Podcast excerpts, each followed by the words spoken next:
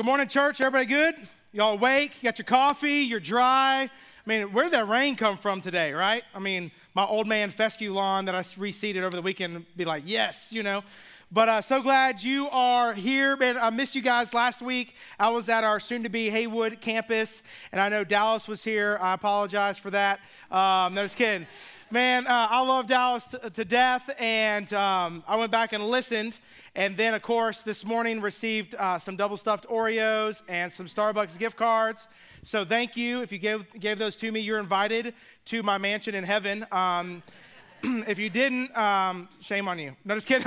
just joking. But uh, man, so excited to be back. Um, I know he did an incredible job. But um, a couple things before we dig into this morning's word just wanted to kind of reiterate and kind of on the tail end of what Corey was saying, a couple different things. Um, one, on October 9th, which is in two Sundays, we also have Baptism Sunday. I know some of you um, have shown some interest. Uh, a few of you have filled out a form. And so it's a great opportunity if you're thinking about it, if you've been discussing it um, as a family, whether it's you're an adult or a kid, uh, make sure you go online, fill out the baptism form. Would love to talk to you and schedule that.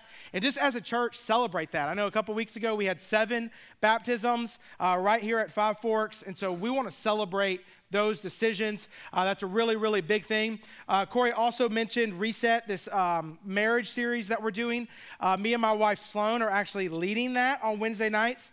And so um, our kids' programming and students uh, drop them off. There's pizza and drinks that you can pay for, cheap dinner. All right come on over. Um, uh, we'll be in the North Auditorium of our downtown campus and be a part of that. We're going to have some games, some giveaways, discussion. Um, I think we can all, if you are married, um, can be better spouses. And um, but they picked me and Sloan because we're perfect. Um, so. We, we never fight. We have intense fellowship. That's what I call it. Uh, intense fellowship. That's like the church thing to do, right? You just add fellowship to something like men's fellowship, women's fellowship, marital disagreement fellowship okay? Um, but uh, but come to that. Um, we'll start at 6.15 it'll be a great time. And just come and, and with a biased opinion i want five forks to be represented well. And so you guys come but of course anybody from all of our campuses are welcome. And then next sunday is vision sunday so you don't want to miss that. Um, we're going to really kind of um, talk about what God is doing in the midst of our church right now, but what He's leading us to in the next season, um, in this up, upcoming year. And so be a part of that just so you can be in the know. And if you call this place home, so you can dive in and continue to be committed that way.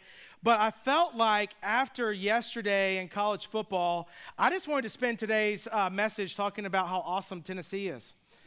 Um, Tennessee won, so I'm three points of why Tennessee is the best team in the SEC. Um, just kidding, I'm not doing that. You're like, this is sacrilegious. I'm not doing this. I hate Tennessee. That's the wrong orange, brother. All right, but um, no, it's the best orange. That's what I'm saying. But uh, but anyway, no, I'm just joking. But a lot of my Florida fans, especially first service, they were like, if you talk about Tennessee winning, um, I'm quit this church. I'm like, okay, live it up to the Lord, okay. Um, but no, we uh, we if you've been with us over the last seven weeks. Man, we have been in this series called Back to Basics, and it's been a lot. We have covered a ton of ground through this series, hitting on different theological truths that are essential to Christianity and our core beliefs, and it's a lot. There, there's no joke that I know as we're going through these, we're kind of flying by them really, really quick and we're unpacking things. But what's an encouragement to me that as a church, I've had a lot of conversations, whether it's right after church or um, a text message or a Facebook message or, hey, can we get coffee, about how our faith has been challenged or I didn't really know that and I learned this. And, and so I'm just so thankful. That's the entire reason why we did this series because it is so important that as a believer, we know one, what we believe, and two, why we believe it. Um, our faith, uh, the last thing that we want is for any of us that call this place home or as a believer, for our faith to be shallow and just be like, yeah, like my kids at devotional. Like, why do you think this happened? Jesus, and that's it, all right? We need to dig deep into our faith and to understand these things. And so we've covered a lot of ground. Essentially, what we've done over the last seven weeks has been like a three to four semester seminary class, what would be called systematic theology, as we've covered a lot of different things and we've just crammed it in um, using the Apostles' Creed as a framework. So we've looked at the doctrine of God, we've looked at the doctrine of Jesus, the doctrine of the Holy Spirit, last week, the doctrine of the church. And so this, this morning, as we conclude this series, really it's more of the same. And I would even say that as I'm just speaking personally, as I've wrestled with this message for a good two weeks now, you, you will probably walk away maybe with more questions than answers. And let me just kind of rest you, uh, rest, rest you assured of this that that's okay. It's okay not to have all the answers. I don't have all the answers. You'd be like, well, you paid a lot of money for seminary. I still don't know anything, okay?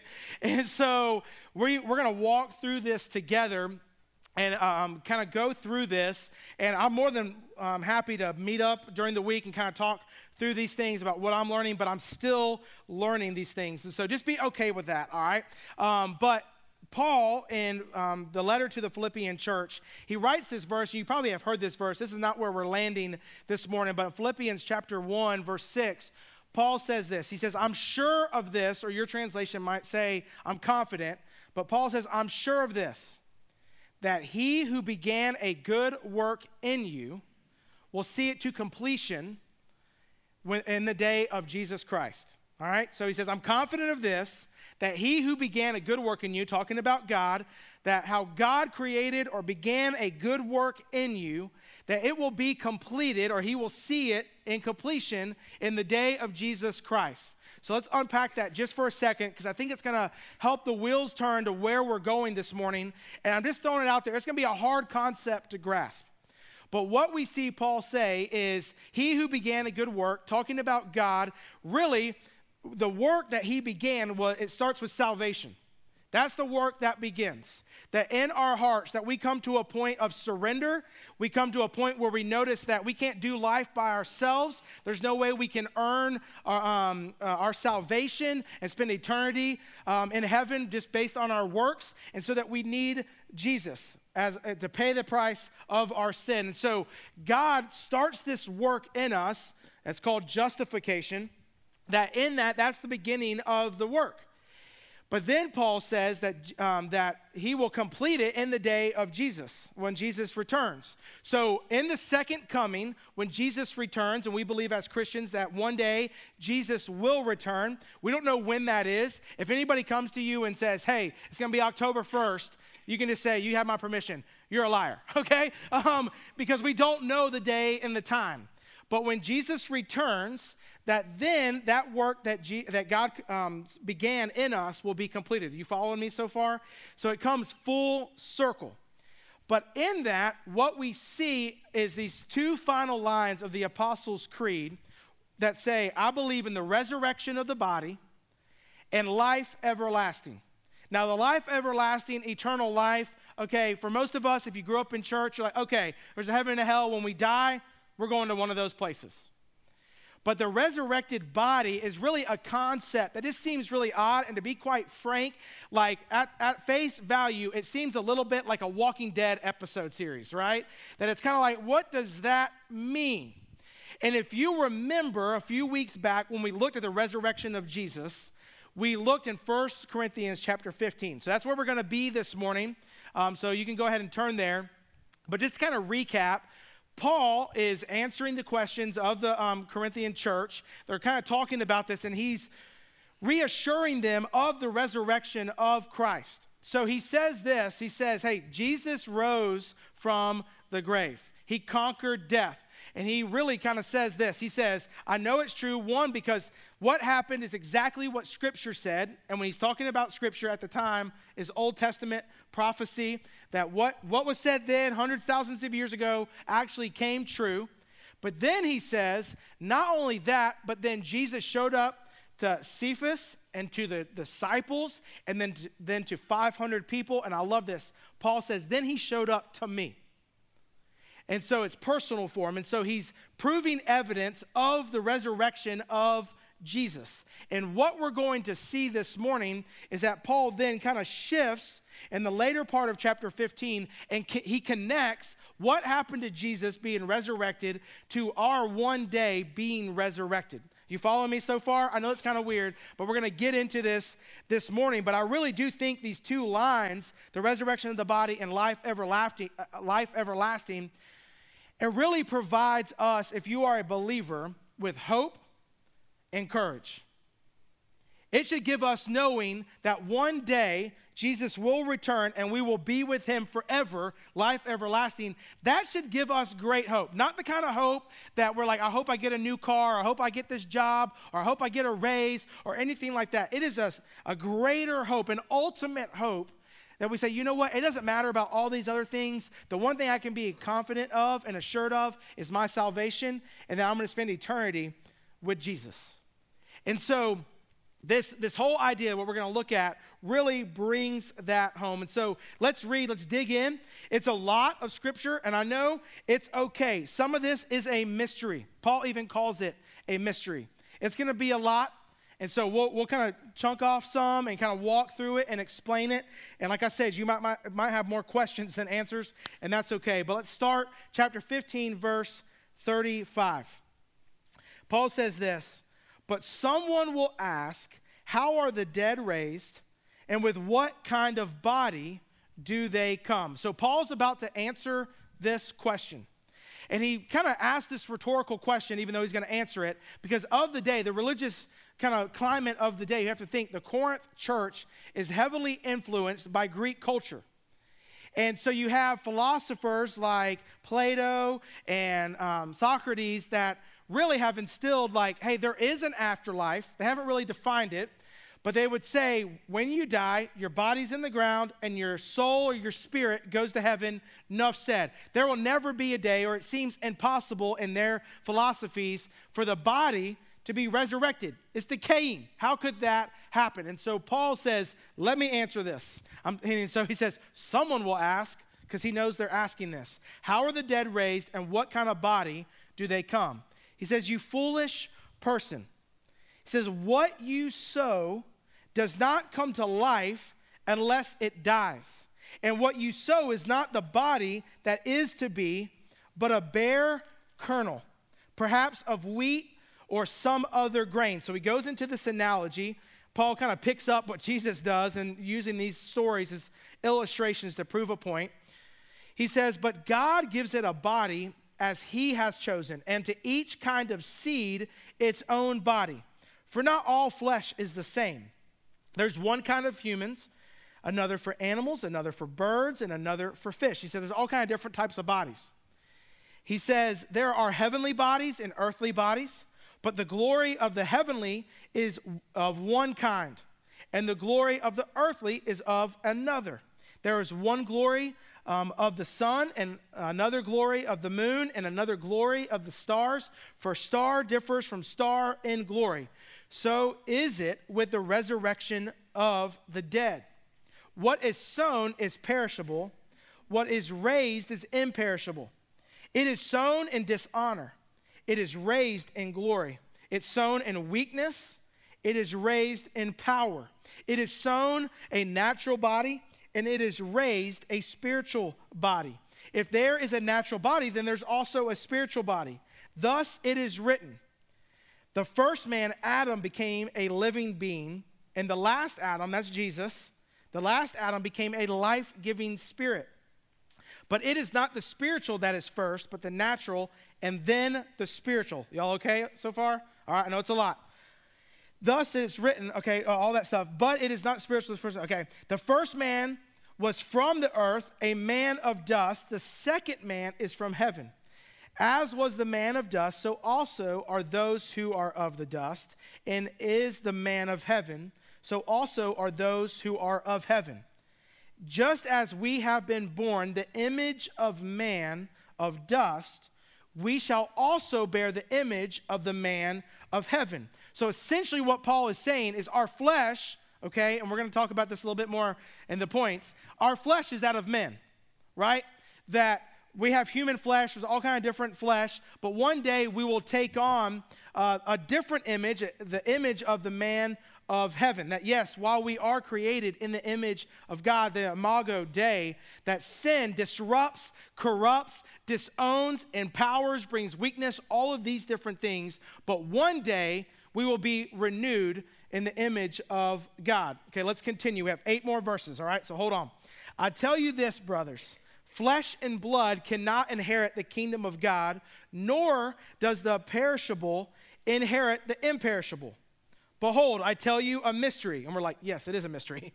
We shall not all sleep, but we shall all be changed. In a moment, in the twinkling of an eye, at the last trumpet. For the trumpet will sound, and the dead will be raised imperishable, and we shall be changed. For this perishable body must put on the imperishable, and this mortal body must put on immortality. I said immorality the first service. Isn't that fun? All right. You're probably thinking it too, I know. All right. Uh, immortality. And then when the perishable puts on the imperishable and the mortal puts on uh, immortality, then shall come to pass the saying that is written. Here's the power of it all. Paul quotes Isaiah 25 Death is swallowed up in victory. O death, where is your sting? O death, or, or, where's your victory? O death, where is your sting? The sting of death is sin, and the power of sin is the law. But thanks be to God who gives us the victory through our Lord who? Jesus Christ. The victory comes through Jesus Christ.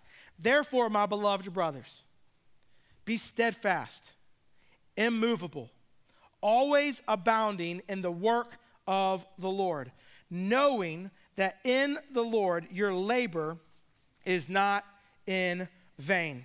All right, so here's how we're going to tackle this because I know it's a lot. I know it's a lot. It's like drinking out of a fire hydrant with your hair on fire, right? Is that we're going to try to do this the best way, kind of answer some questions. All right, so there's three questions, and I'll, I'll break these down. I'm to go through them really fast right now. We're going to answer Are the dead raised? All right, how will the dead be raised?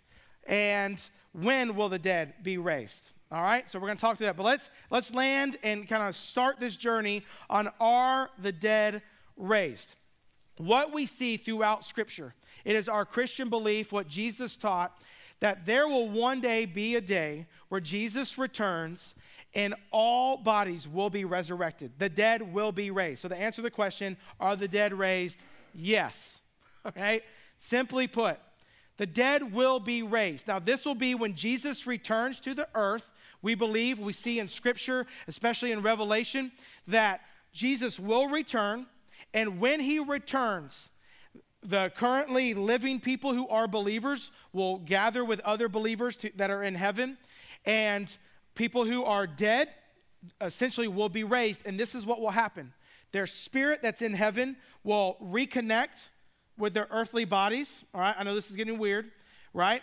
And the same will be true for both believers and unbelievers. Now, the outcome of what takes place at that coming of Jesus is different. And so we'll talk about this in the second point. But for the believer, as our body is made new, as we're re- resurrected, and our spirit then reconnects with our body, um, we will then live with Jesus everlasting life, okay? Eternal life. But for the unbeliever, they will be what's called in Scripture, this, they will see and experience a second death meaning that they will now be with their, their bodies will be raised, their spirits from, from hell will then be re- reconnected with their bodies, and then they will be judged again and sent to hell. Now, a couple different thoughts. I'm just throwing this out there that are not biblical. There's some understandings that people kind of approach this subject with. One is the view of what's called annihilation. The view of annihilation would say that because of Jesus' love and God's grace, and He's a loving God, and He wouldn't send anybody to hell, He just wouldn't do it. And so, essentially, what would happen at this time is as the dead uh, unbelievers are raised and reconnected, instead of sending them to hell and have torment all over again, because of His grace, He would just kill them all and put them out of their misery. That's annihilation. Doesn't that seem encouraging? All right? Um, and so, that is not biblical. The second view that kind of goes in line with this is the universal, uh, universalistic view or univer- universalism, can't speak this morning, that says because of God's love and his compassion, that it would be a second chance. That he would raise the dead, bring their souls out of hell, and say, I don't want anybody to be in torment. I don't want you to go to hell. So, guess what? Congratulations, you've been rewarded a second chance. So you're going to live on, the, you've been forgiven, everybody's saved. Not in Scripture. We see that God is a God who is a fair judge. and a just judge. And so there are consequences to not giving our life to Him, not surrendering. Not to say we're perfect, we can't do anything to earn it, but to surrender our life to Him. And so there will be a time. We see in, um, in Acts t- chapter 24, says, There will be a resurrection of both the just, righteous, and the unjust. But the difference is the outcome of that. And so, will the dead be raised? Yes. I think one of the biggest questions that, that people think of in the, on this earth is what happens when you die? And I think it's easy for us to think, well, I'm a good person. I haven't killed anybody. I haven't been in jail. I'm good to go. Uh, I'm going to heaven. But what we see in Scripture is our sin demands a payment of death to hell. And without Jesus, that's where we're going. So when we die, obviously, what we see in Scripture is that our body um, we're abs- is absent, but we are present with the Lord. And so when we die, our body is put into the ground, or maybe you're cremated, or whatever the case, and your spirit goes. But when Jesus returns, he will come, our earthly bodies will be resurrected, reconnected with our souls, and then we are made new. Are you following me so far? Is that good? All right. Second point How will the dead be raised? Paul, in this passage, and I love this because I'm a dummy and I need illustrations like this, uses the idea, this illustration of a seed or a grain. And he pretty much says that if you take this grain of wheat or a bare kernel, if I was to take a kernel of corn, all right, and I go to my house and I put it in a potted plant and I grow it, what comes, what is produced is not just a grain of corn, right? It's like a beautiful stalk, right? I don't know if that's beautiful, I don't know, but it's one of those things that you see this incredible plant. And so what Paul is saying is, okay, that little kernel, it dies, but it comes to life, and what it creates is something more beautiful than what it originally started with. And the same is true true of our lives. I think about this a few years ago. I don't remember what grade he was in. Our youngest, Noah, um, was probably second or third grade. And I think if you have a kid in elementary school or have been there, done that, you know this. He did like the whole lima bean and, and plant uh, or in soil and planted it. You know what I'm talking about? And they put it in the window and you see it plant or whatever. And Noah was so excited that this little lima bean turned into a plant. He came home, was so ex- excited about it. His face was on it, so much so his science teacher or the STEM lab teacher called and said Noah's plant was the tallest of all the lima bean plants. And then Noah says it was so tall, he named his lima bean plant LeBron James. Okay? He named it LeBron James. I don't know, whatever, because it was the tallest there. And we kept it. He was like, well, it's got to grow. And he was like, man, we got to put it somewhere in the yard. I'm like, no, we don't, okay? Um, and so we put it on our windowsill. And that thing, I'm not joking, it was like this tall okay but it had like all these leaves and he was like oh look at it it's so it's so cool and then finally we got rid of it we threw it in the trash because LeBron James is trash. And um, y'all will get that later. Did it? Shh, all right, never mind. Y'all are like, no, he's good, man. Michael Jordan's the GOAT, okay? So, uh, uh, but anyway, what Paul is saying is you take that little grain, take that kernel, and you plant it, and it dies. But what it produces is so beautiful. And essentially, our bodies, when we are raised from the dead, we take on the image of God, we take on the image of Jesus. And so I, I don't know about you, I turned 40 this past summer. And I'm looking forward to the day where I have a new regenerated body that doesn't snap, crackle, and pop when you wake up. You know, you're like literally last week I got out of my car and hurt my back by getting out of my car you know? And so for us to think about a day that Jesus, um, and through the grace of God, resurrects our body and makes it new. This isn't reconstruction. This isn't resuscitation. This isn't like, oh, your body's decaying. That'd be weird, walking dead type thing. It's made new. And that that way, even some, there's some scriptures that say that we'll have a, a brilliance or a glow about us right? It's kind of hard on a Sunday morning to have that glow, but that we will have that brilliance, that radiance that shows the work of Jesus in us as being fully redeemed. And this is the completion of the work that Jesus begins. Think about this. At the beginning, it's justification of our lives. When we give our life to Jesus, the process of us in and through life becoming more like Jesus is sanctification And then what we get at this moment is what is known as glorification that our bodies have been resurrected, united with our souls, and been made new, fully redeemed. If you're taking notes, you can write this down. The resurrected body completes the work of God's redemption, it completes it. It is when Paul is referring to the, in the church of Philippi to say, hey, to the end of the day of Jesus. That's when it will be completed. This is what happens. Our bodies are now finally completed to live on new earth with new heaven and everything fully restored, fully redeemed um, in this. This is why Paul goes back and forth, and I love this. He, he uses this sowing and reaping. He says, We're sown perishable, we're, but then we're raised imperishable. We're sown in dishonor, but we're raised in glory. We're sown, we're buried in weakness, we're raised in power. We're sown earthly, we're raised heavenly. We're sown um, uh, mortal, we are raised immortal. Think about the power that this shows that, that really the work of God in our lives in the final days to say, hey, you can be buried that way, but I'm here to resurrect a new body and to complete my redemption story in you and through you. It's a beautiful, beautiful picture. And then, third, what we see is when will the dead be raised? We've kind of already answered this, but in 1 Thessalonians chapter 4, verses 16 and 17, it says this. You can follow along on the screens. For the Lord himself will descend from heaven with a cry of command, with the voice of an archangel, and with the sound of the trumpet of God. And the dead in Christ will rise first. Then those who are alive, who are left, will be caught up together with them in the clouds to meet the Lord in the air. And so we will always be with the Lord. Life everlasting. I think sometimes we kind of sell ourselves short thinking eternal life is just I die and I go to heaven. That is true.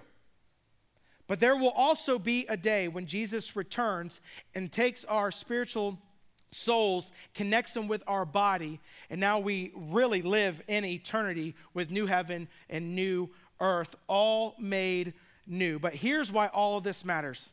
And Paul alludes to this in the very last verse. He says this in verse 58 Therefore, my beloved brothers, be steadfast, immovable always abounding in the work of the Lord, knowing that in the Lord your labor is not in vain. So, why do we hope? Because we know that Jesus has conquered death. Where, where is the victory? It's in God. Where is the sting? It's in God. It's not for us because Jesus has conquered that. God has made us new, will one day make us new in our resurrected bodies. And, and what Paul is saying is be steadfast, fast. Do not quit. Keep it up. Keep working. I, a couple weeks ago, some of y'all know this, I'm just being really transparent. So, my dad, he lives by himself up in Virginia and is going through some medical stuff. And to be quite honest, me and him have an estranged relationship. So, don't, we don't really keep up. But he has kind of entered into a process, what I believe is some dementia stuff going on and some health issues where he's not able to really take care of himself. And, and so we're trying to get him to go to the doctor and do some different things. And he's just being stubborn and not wanting to do that. But my dad is not a believer. And I'll, I'll be really transparent. There have been different areas of my life where I have honestly said, there's no way my dad will ever become a believer. It's just pointless. But I'm going to tell you, just a couple weeks ago, my dad made a comment. I was on the phone with him, made a comment about, he said something, I'm just ready to go home. And I said, okay, what do you mean by home? He's 72 years old. And he goes, in heaven, or at least I hope I get there. Well, that opened up a door for me to present the gospel, full gospel, to my dad for the very first time. And I, and you know what? He didn't start crying and give his life to Jesus or anything like that in that moment. But it reminded me that the reason, as believers, that you and I, even in the midst of our doubts and failures and hardships, it reminded me that the Lord's work is never in vain. And Paul is reminding that even though it might not make sense, that our work is not in vain because it's the Lord's work. And as we are walking with the Lord, And as we're interacting with our neighbors and our coworkers and our friends and our kids' friends and everybody else that we encounter, you and I have the opportunity to show them Jesus. And I pray that one day when Jesus does return, those people that were like, they need Jesus, they would come to know Jesus and that you would give it to them. That you would be the church and help them see their need for Him, that you would be steadfast, immovable, always abounding in the work of the Lord, knowing that in the Lord, your work or your labor is not in vain. Church, we got a lot of work. The harvest is plentiful, but the workers are few. Let's get to work. Let's see lives radically changed. That's our hope. And I don't know where you're at in your walk with God this morning, and you might be like, this is weird. Dustin, I just don't know.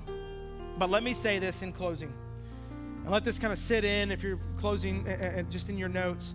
Our future resurrection offers hope to our faith now and completion of our faith in the future. It provides us hope right now, no matter what you're going through, it provides us hope. But it also completes our faith, what we believe, and what we follow right now in a future day. Let's pray together. Father, so often we come across passages that are just hard to wrap our brains around. And I'm thankful as a church that we tackle those things, not just skirt around them because they are truth. And today, just quite frankly, it's, it's hard to really understand what you're saying, but what we know is true is that one day you will return. And that one day you will give us new bodies, bodies that haven't failed us, bodies that aren't frail, but are redeemed and resurrected in the likeness of your Son, Jesus. And Father, that's an incredible hope. But it all starts with knowing you. And so, for the person that's here this morning that doesn't have a relationship with you, Father, I pray that they would talk to me either during the song or after service. person that's just struggling with their faith, maybe they want to come down front and just pray either with me or just on the front of the stage, just use it as an altar to give you everything. But Father, we know that we can have a resurrected body one day because of the blood that was shed through your Son, Jesus. And that as he conquered death, he gave us life. And so let us choose that today. It's in your Son's name we pray. Amen. Let's stand. Let's close in worship. If you'd like to talk or pray, I'll be down front as always.